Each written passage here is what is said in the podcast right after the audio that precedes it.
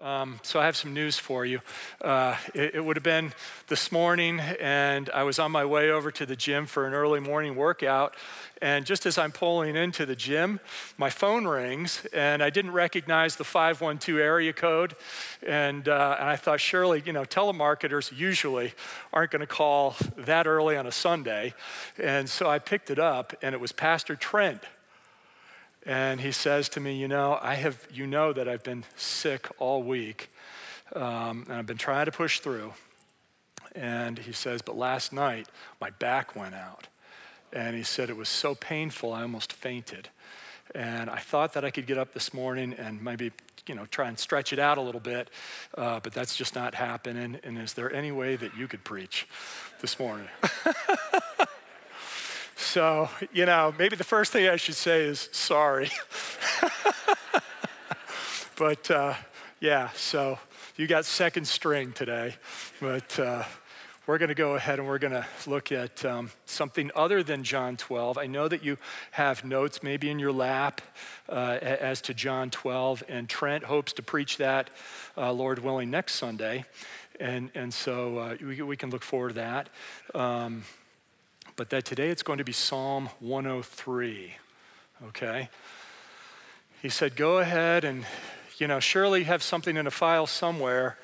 And I didn't say this to him, but I thought to myself, actually, I don't. I have, but I've used all of those. And I have not been diligent to get back to make sure I had another one. And, uh, but I've had Psalm 103 uh, memorized uh, for just many years now. It's a psalm that has meant so much to me. I've never had an opportunity to preach a sermon on it. And, um, and I'm not going to share it with you from memory because it was long enough ago that it was uh, prior to this version that we prefer here at this church. So I'm going to actually be reading most of it this morning uh, from our preferred version. Um, but Psalm 103 and a beautiful psalm. And I think what we'll do is just kind of read through it, make some observations, say some things that will hopefully be helpful to you as the Spirit of God is at work in your heart and in your life, and, uh, and, and, and have that be a blessing. Okay, so Psalm 103. And let me go ahead and pray for, for Trent and for us uh, as we get going. So, Father, uh, here we are. And we want to praise you for who you are. And we are about to read your word in Psalm 103, and we need your help to get a better handle on who you are. And then, as that happens, Father, as you help us to make that happen in our minds and hearts right now, then we're going to take that and send that back to you as worship right now. We want that to happen. Father, we pray for our pastor. He is our senior pastor. You have brought him to us. You have blessed us in just countless ways at this point. And we ask for your uh, kindness to extend itself into his, uh, his life, his body right now, to heal him. Uh, pray that Amanda would not get sick. She's the only one at this point holding on. Pray that she wouldn't get sick. And Father, also that you would heal him in his back. Just so much pain there uh, and that you would deliver him that way. And Father, we are cognizant that there are others in our congregation who have got bodily pain right now, and that's why they couldn't join us here this morning. We pray for your uh, kindness to go toward them as well and to relieve them, to alleviate, to heal them. And Father, we want to pray because we know that there are those who are suffering in other ways, and that that is perhaps why they're not here with us this morning. Father, that there are those who would even say, I don't want to go to church because I have been hurt by the church in ways that are so sad. And Father, we pray for your blessing and your kindness and your love to go toward them this morning and continue to work in them maybe not so much to bring them to this church, but to definitely and eternally draw them to yourself. And Father, even for those who would not come to this church this morning because they don't believe that you exist, that you would bring yourself much glory by working in their hearts and in their lives to draw them to you. So, Father, suffering is profound and it takes so many forms. We pray that you would bring the full content of your character, all your attributes perfectly to bear upon so many and convince them of who you are and your love for them in Jesus Christ, your Son, and what it is that He has done for them, and make them yours. So, Father, we pray for this now as we get into Psalm 103. We're looking forward to it in Jesus' name. Amen. All right. I think we're going to have it up on the screens. But if you have your Bible, again, yet again, we are in Psalm 103, which says this Bless the Lord, O my soul, and all that is within me, bless his holy name. Bless the Lord, not Lord, bless me. Bless the Lord, O my soul, and all that is within me. Bless his holy name. I received a book from a good friend and colleague, Pastor Dan, uh, recently. It's a book on the 23rd Psalm, and it was published in 1895. And it has been, just been life to my soul recently in my own devotional walk. And as that author is kind of walking through um, his descriptions of what's happening in Psalm 23, he starts with a comment about the Lord. And I don't remember the exact, you know, quote, but I'm going to try to give it to you anyway because it just spoke to me like I have rarely been spoken of, at least lately in my life, as to the kind of Lord we're dealing with. This psalm kicks off with Bless the Lord. Psalm 23 kicks off with The Lord is my shepherd. Who is it that we're talking about? And this man said this that from the aphid on the rose petal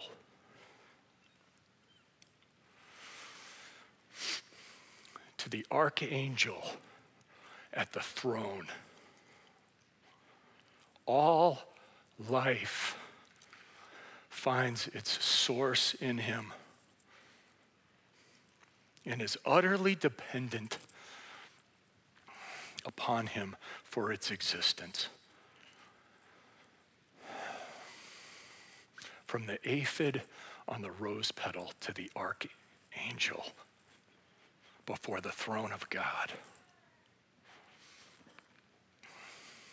Here's how Paul said it to the philosophers of ancient Greece when he's first introducing them to Yahweh, you know, the God of Israel, Jesus Christ, Lord of the church, husband. And he says this For the God who made the world and everything in it is Lord of heaven and earth and he does not live in temples built by hands. He would have said that with the Parthenon right there in front of him.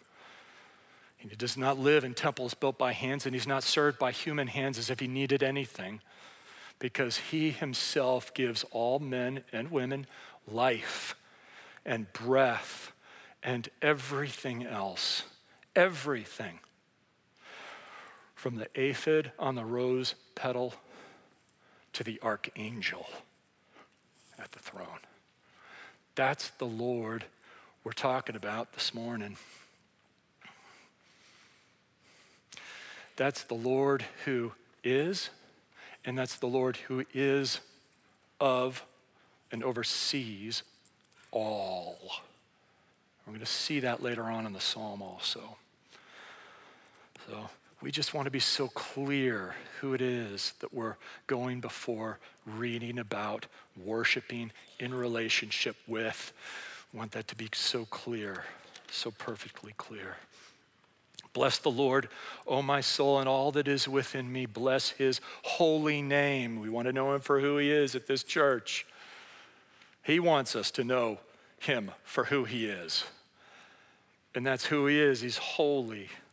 Bless his holy name. Then it says this in these next four verses Bless the Lord, O my soul, and forget not all his benefits, or forget none of his benefits in another version, it says. Forget none of his benefits. And then it lists these things that are good for us when we are in relationship with him. You know, sometimes in my own spirit, I have to confess that I can get. Um, kind of judgmental and I look out and around me and then, you know, hopefully I'm looking at myself as well and saying, you know, there are too many of us who are only turning to God because of, you know, the good things that we think He's going to get us or give us. And that we're not going to Him enough just for who He is. But then I read a text like this and I'm rebuked. Frankly, just call it what it is. I'm rebuked because He does give so many benefits. And if David lists them, then so should we, right? He says this Who forgives all your iniquity he forgives my sins. And He overcomes my sinful nature so that everything that is just polluted about me, that keeps me from Him, He has dealt with. He has swept it all away. He pardons all my iniquity, He heals all my diseases. You know, disease takes so many forms. And he may not, we know this to be true, right? That he may not heal from disease the way we want him to. He may not even heal from disease the way we expect him to, with the faith that he has given us to believe that he will answer. He may not do that even, but he will definitely heal. He promises to heal. And even if that means he brings a soul home to heaven, he has healed. By the way, we, we know that um, de- death is not a state of being, right? You know that. Um, that, that, that death is just an instantaneous transition, we'll call it but it is not a state of being. Those who die, are brothers and sisters in the faith who have gone on before us, they are with him immediately. Yeah, amen to that. Just a little bit louder, amen to that, right? Yeah, good. I mean, we need that. We, we need to remember that. We're told to remember that, to be encouraged by that. And right now at this church, there are people who are maybe even on their deathbed, who are looking forward to that who by faith know that that will be their reality shortly. And so we want to rejoice and thank God. Yes, He heals all my diseases, He pardons all my sin. What else? He redeems my life from the pit. That's where I was prior to Jesus. This is where I am now. I'm redeemed who crowns you with steadfast love and mercy, who satisfies you with good, so that your youth is renewed like the eagles. You know, I, I'll, I'll just go ahead and share that. Maybe, maybe this is inappropriate, but um, I don't care. You know, it's about me. I turned 54 last week. They, they say that maybe you shouldn't tell your, your age, but okay. So there I went. Um, but I want us to see something here in this verse, in verse 5,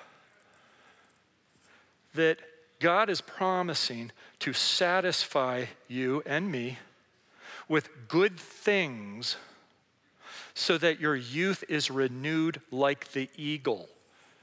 Okay, in another version.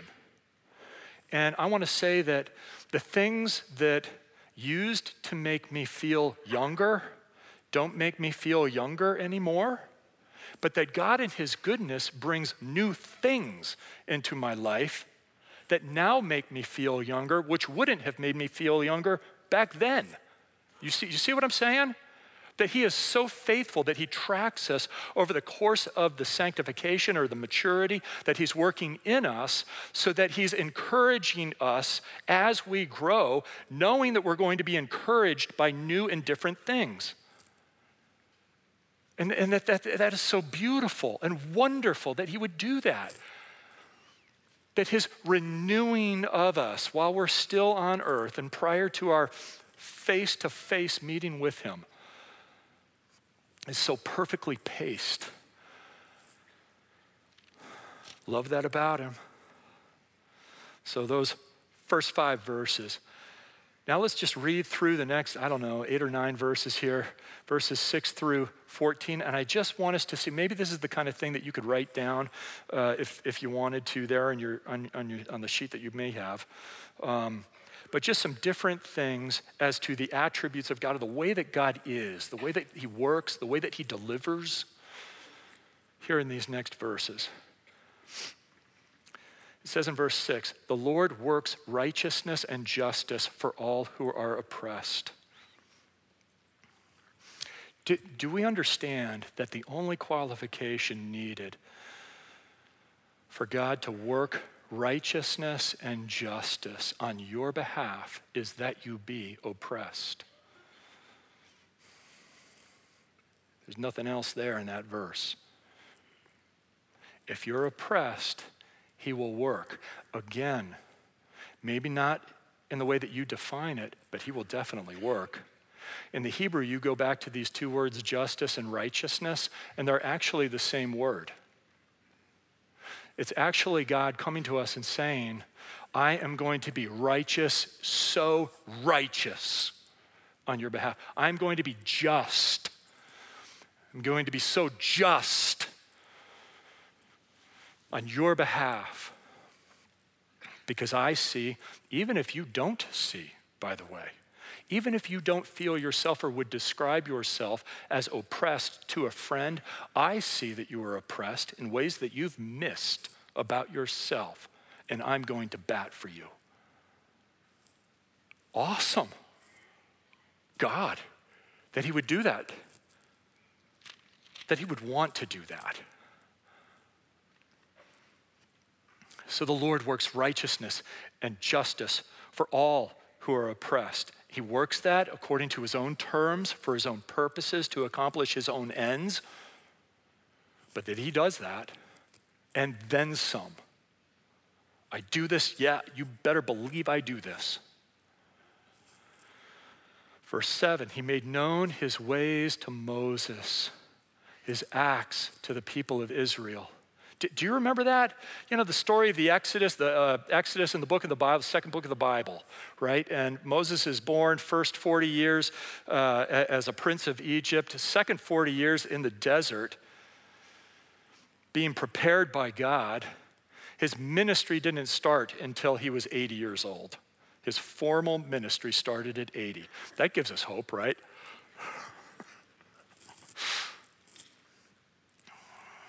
Made known his ways to Moses, in that he then at 80, he calls Moses to go and confront Pharaoh, you know, get back to Egypt and let him know,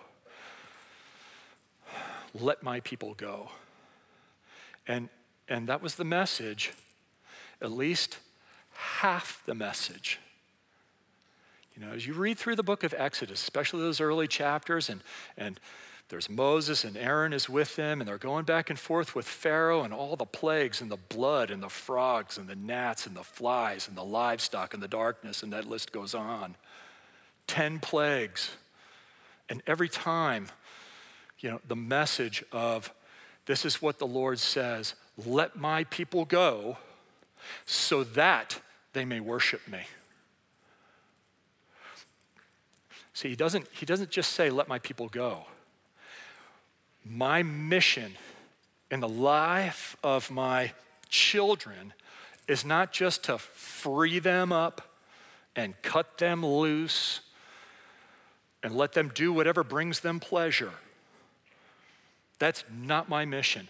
My mission is to save them, to deliver them out of bondage, you know, the iron smelting furnace of Egypt, to deliver them out of bondage and to deliver them to myself. And so that's why it says, uh, uh, for instance, in, um, in Exodus 19:4, uh, you yourselves have seen what I did to Egypt and how I carried you on eagle's wings and brought you to myself. I want you to be my own. I want to be in this relationship with you. And so I'm going to perform all my wonders. Moses is going to sing about that. You know, who is like you, O Lord, among the gods? Who is like you, majestic in holiness, awesome in glorious deeds, doing wonders? That, that's in Exodus 15.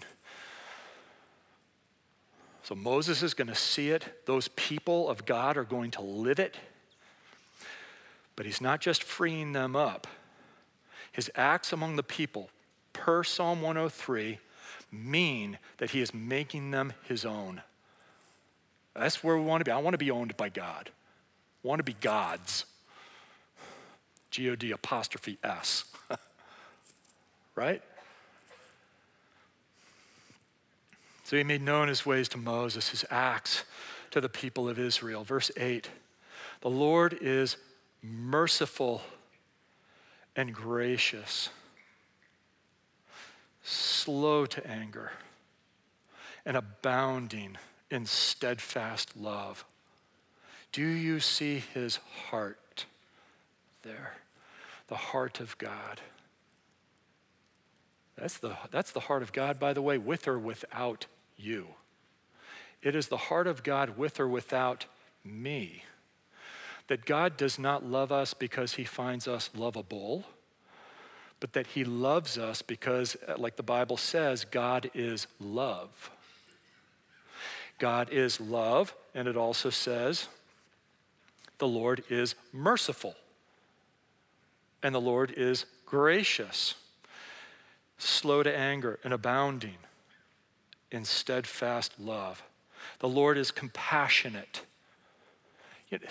So is Jesus.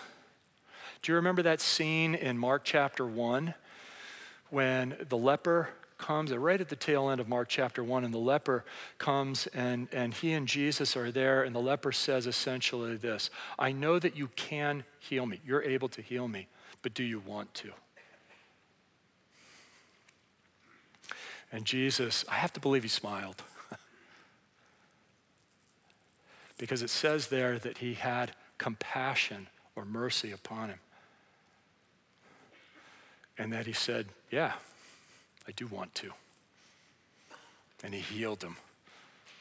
You know, just the, the compassion of Christ. You know, it says that Christ is merciful do, do you remember the scene in Matthew 15 with the Syrophoenician woman? And she comes before him and she's already feeling a great sense of shame, and the disciples aren't helping at all. And she says, Son of David, have mercy on me because of my daughter. And Jesus does. And he commends her her faith in that narrative. You know, he rewards the faith what I have to believe was a great mom on that occasion, Matthew 15. Or slow to anger. Um, do, do you remember the scene from Luke chapter 7 when there's this woman who has a very definite bad reputation in town. She was a woman of the night. But she had heard, probably out on the streets, that Jesus was at Simon's house. Simon was a Pharisee. And so this woman goes in and she has enough tears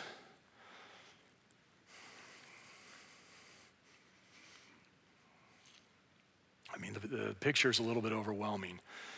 She's standing at the back of his feet as he's kind of reclining out in front, kind of leaning sideways, and the dinner table is out in front of him. But she has enough tears. She must have been sobbing. Enough tears and enough snot. Can I just say that? Because that's what it would have been. Enough moisture to have saturated his feet enough to have washed them with her hair. This was before she anointed his feet with oil. That, that in the, sequence of events in Luke chapter 7, it went from her tears to her hair to her lips kissing his feet. And then she anointed. After she kissed his feet, she anointed his feet with oil. And it says Jesus knew what Simon, the Pharisee, was thinking about that woman, that she was a sinner. And if this man were a prophet, he would know the kind of woman who has just yet again disgraced herself here and now in my home. And Jesus turns to Simon and he says, Do you see this woman? This dear, lovely, passionate woman that I can't even communicate to you how much I love her. She has done all these things for me. You have done nothing for me. And what about her? Do you see the patience of Christ with Simon? If it had been me, frankly, I think I'd have I think I'd have blown Simon right off the planet if I had known his thoughts.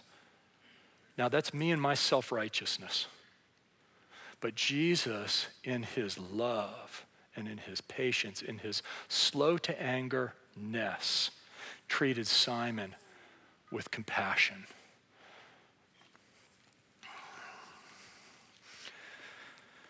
The Lord is merciful and he's gracious He's slow to anger, and he is abounding in steadfast love. Says he will not always chide, nor will he keep his anger forever. He does not deal with us according to our sins, nor repay us according to our iniquities. For verse 10 there, just put his grace. Just see his grace there that he doesn't deal with us according to our sins because he has already dealt with Christ according to our sins. He has dealt with Christ according to our sins, and that he punished Christ instead of punishing us. I marvel that David wrote that prior to Christ, but that's our reality, and we worship him because of that nor repay us according to our iniquities. For as high as the heavens are above the earth, so great is his steadfast love toward those who fear him. Write down his love, his love. That's a lot of love. My, my son recently, he sent uh, Kim and I a text and it had some sort. I remember, the, uh, I think it was called the Fermi paradox or something like that. Maybe you've seen that. Um, but this question that gets asked about, uh, it was kind of funny actually. Where are the aliens? Why aren't there aliens? And then it goes into just the expanse and the measurements of the universe and so forth. Lets us know that they're still discovering galaxies and how far away these galaxies would be, and how long it would take, and how many light years it would take to just cross from one side of our own Milky Way galaxy to the other. But it's just talking about the vastness of, of, of the universe. And here in this verse, it says, For as high as the heavens are above the earth. So we're on earth. And whoever the people were who produced that YouTube video we're, they're here on earth with us. And we're all looking out at the heavens together. And even if it would take 100 million light years to get to the very closest galaxy or whatever, God's love is more vast and perfect and complete than that. Do you understand that? Do I get that? That's what that verse is saying. For as high as the heavens are above the earth, so great is his steadfast love toward those who fear him. And as far as the east is from the west, so far does he remove our transgressions from his from us. His forgiveness. Have you appreciated the forgiveness of God toward you lately? You know, have I? When you take communion, maybe. You know, when, when was the last time I wept when I took communion? Forgiveness doesn't mean that He forgets our sin. He's omniscient and He cannot forget. But it does mean that He removes it in such a way as to count it against us. It does not count, it does not signify anymore. It is removed from any kind of influence. It is removed. Verse 13 as a father shows compassion to his children, so the Lord shows compassion to those who fear him. His fatherliness. It's a bit risky to talk about that, right? I mean, not all fathers, not all of us had fathers who would have, in a sense, fit this verse because they showed compassion to us in our younger years. But I just want to say, you know, it is a prayer that I have. I'm, I'm sure it's a prayer many of us have. That for those of us who did not have the best father, that by the grace of the Holy Spirit at work in our lives, we would begin to define fatherhood according to the perfect fatherhood of the Father.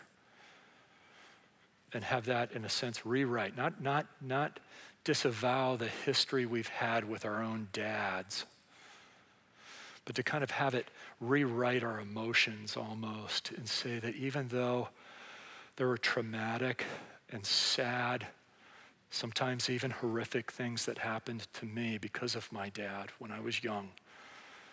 That I have a perfect father now. He loves me, He wants me, He is always with me to bless me. And to have that be kind of our present and future reality. The father shows compassion to his children, and all fathers should. But as a good father does, so the Lord shows compassion to those who fear him. For he himself knows our frame, he is mindful that we are but dust. His knowledge of us. I'm thankful that he knows me. I'm thankful that He knows my weaknesses, my shortcomings, limitations. Thankful that He knows all that stuff. I'm thankful that He knows the bad stuff about me that I haven't even had occur to me before. And He still loves me, not waiting for me to get a clue and then deal with it and then He'll love me. But that He loves me. He's mindful and then into verse 15 As for man, his days are like grass. He knows us for who we are. This sounds a lot like me. Uh, he flourishes. Maybe it sounds a lot like you. She flourishes like a flower of the field. For when the wind passes over it and it is gone, and its place knows it no more that there are people, maybe, for whatever reason, you know, you've achieved, you think that you've achieved some measure of notoriety. Someone looks at you and says, wow, that won't last. The time will come when I will be forgotten. Its place acknowledges it no more. So what? Well, here's so what. The very next verse, verse 17. But but, it's a big but.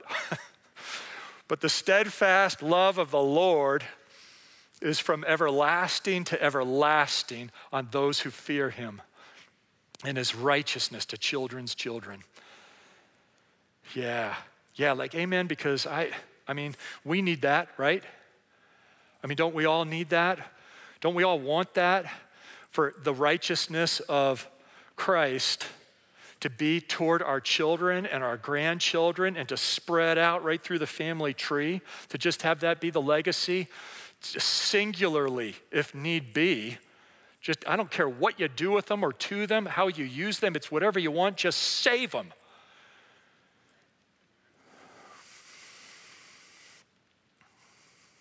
Make them yours. Father.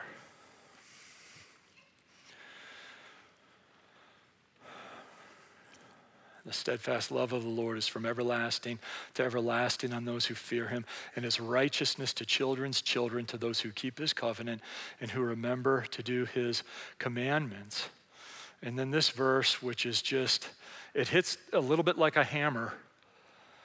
I think if we're reading closely enough, in verse 19, where it says, The Lord has established his throne in the heavens the same heavens is referring to earlier, as high as the heavens, all the galaxies we have yet to discover. The Lord has established his throne there. And his kingdom, or in another version, his sovereignty. Times I get a sense that that's a dirty word almost. What a beautiful, glorious, word. In the old NASB, it says, and his sovereignty rules over all. Period. And including my suffering, by the way. Um, yeah, you know, I three years ago, right? So I had prostate cancer. They discovered it in a miraculous way. And the doctor says to me, uh, you know, your, your, your prostate is saturated with cancer right now, and we need to do a robotic prostatectomy, slit six places right across the abdomen. They did that, okay? So that, that was cancer. It was, it was, you know, for us, that became hardly even a blip on the screen after time went by because, you know, then our daughter, you know, we have to fly her home from Australia. Um, and, and, and, she goes in for a pretty complicated uh, back surgery over in New York City. Uh, she has that. Then a month later, um, you know, she, she has an emergency. We don't know what's happened. I'm with a bunch of guys from the church in upstate New York on a wilderness trip, and I, I have the caretaker come out to me and kind of knock on my tent at whatever time it was that Saturday morning and say, uh, There's been an emergency, and, you know, I'm six hours away. I get home, she's in ICU at West Shore Hospital. Kim and I, our, our daughter was in so much pain I come in and, and, and I see her trying to talk through her pain. And we had to get close. And, and she says, through, through gritted teeth, she says, Tell them to stop praying because it doesn't work. That's how much pain she was in. And, and Kim and I stepped out into the hallway. We held hands, we cried. And we said, Father, if you want to bring our daughter home to you right now, then make it so. She was in that much pain. You know, so it's hard. I mean, so we, we had that. Um, you know, Kim's dad died. That was hardly a blip on the screen, too. You know, we had to put her mom into a care facility for Alzheimer's. We were just out, you know, her mom continues to decline. We're across, I'm, I'm at, I don't know, Dairy Queen or wherever it was, Culver's. and I'm looking at Kim and my mother in law across the table. And Kim is showing her mom pictures on her phone and saying, Mom, who's this? And her mom says, Well, you know. And Kim says, Mom, who is this? And her mom looks at her, laughs, and says, Well, come on, yeah, you know. And her mom said, Mom, that's me.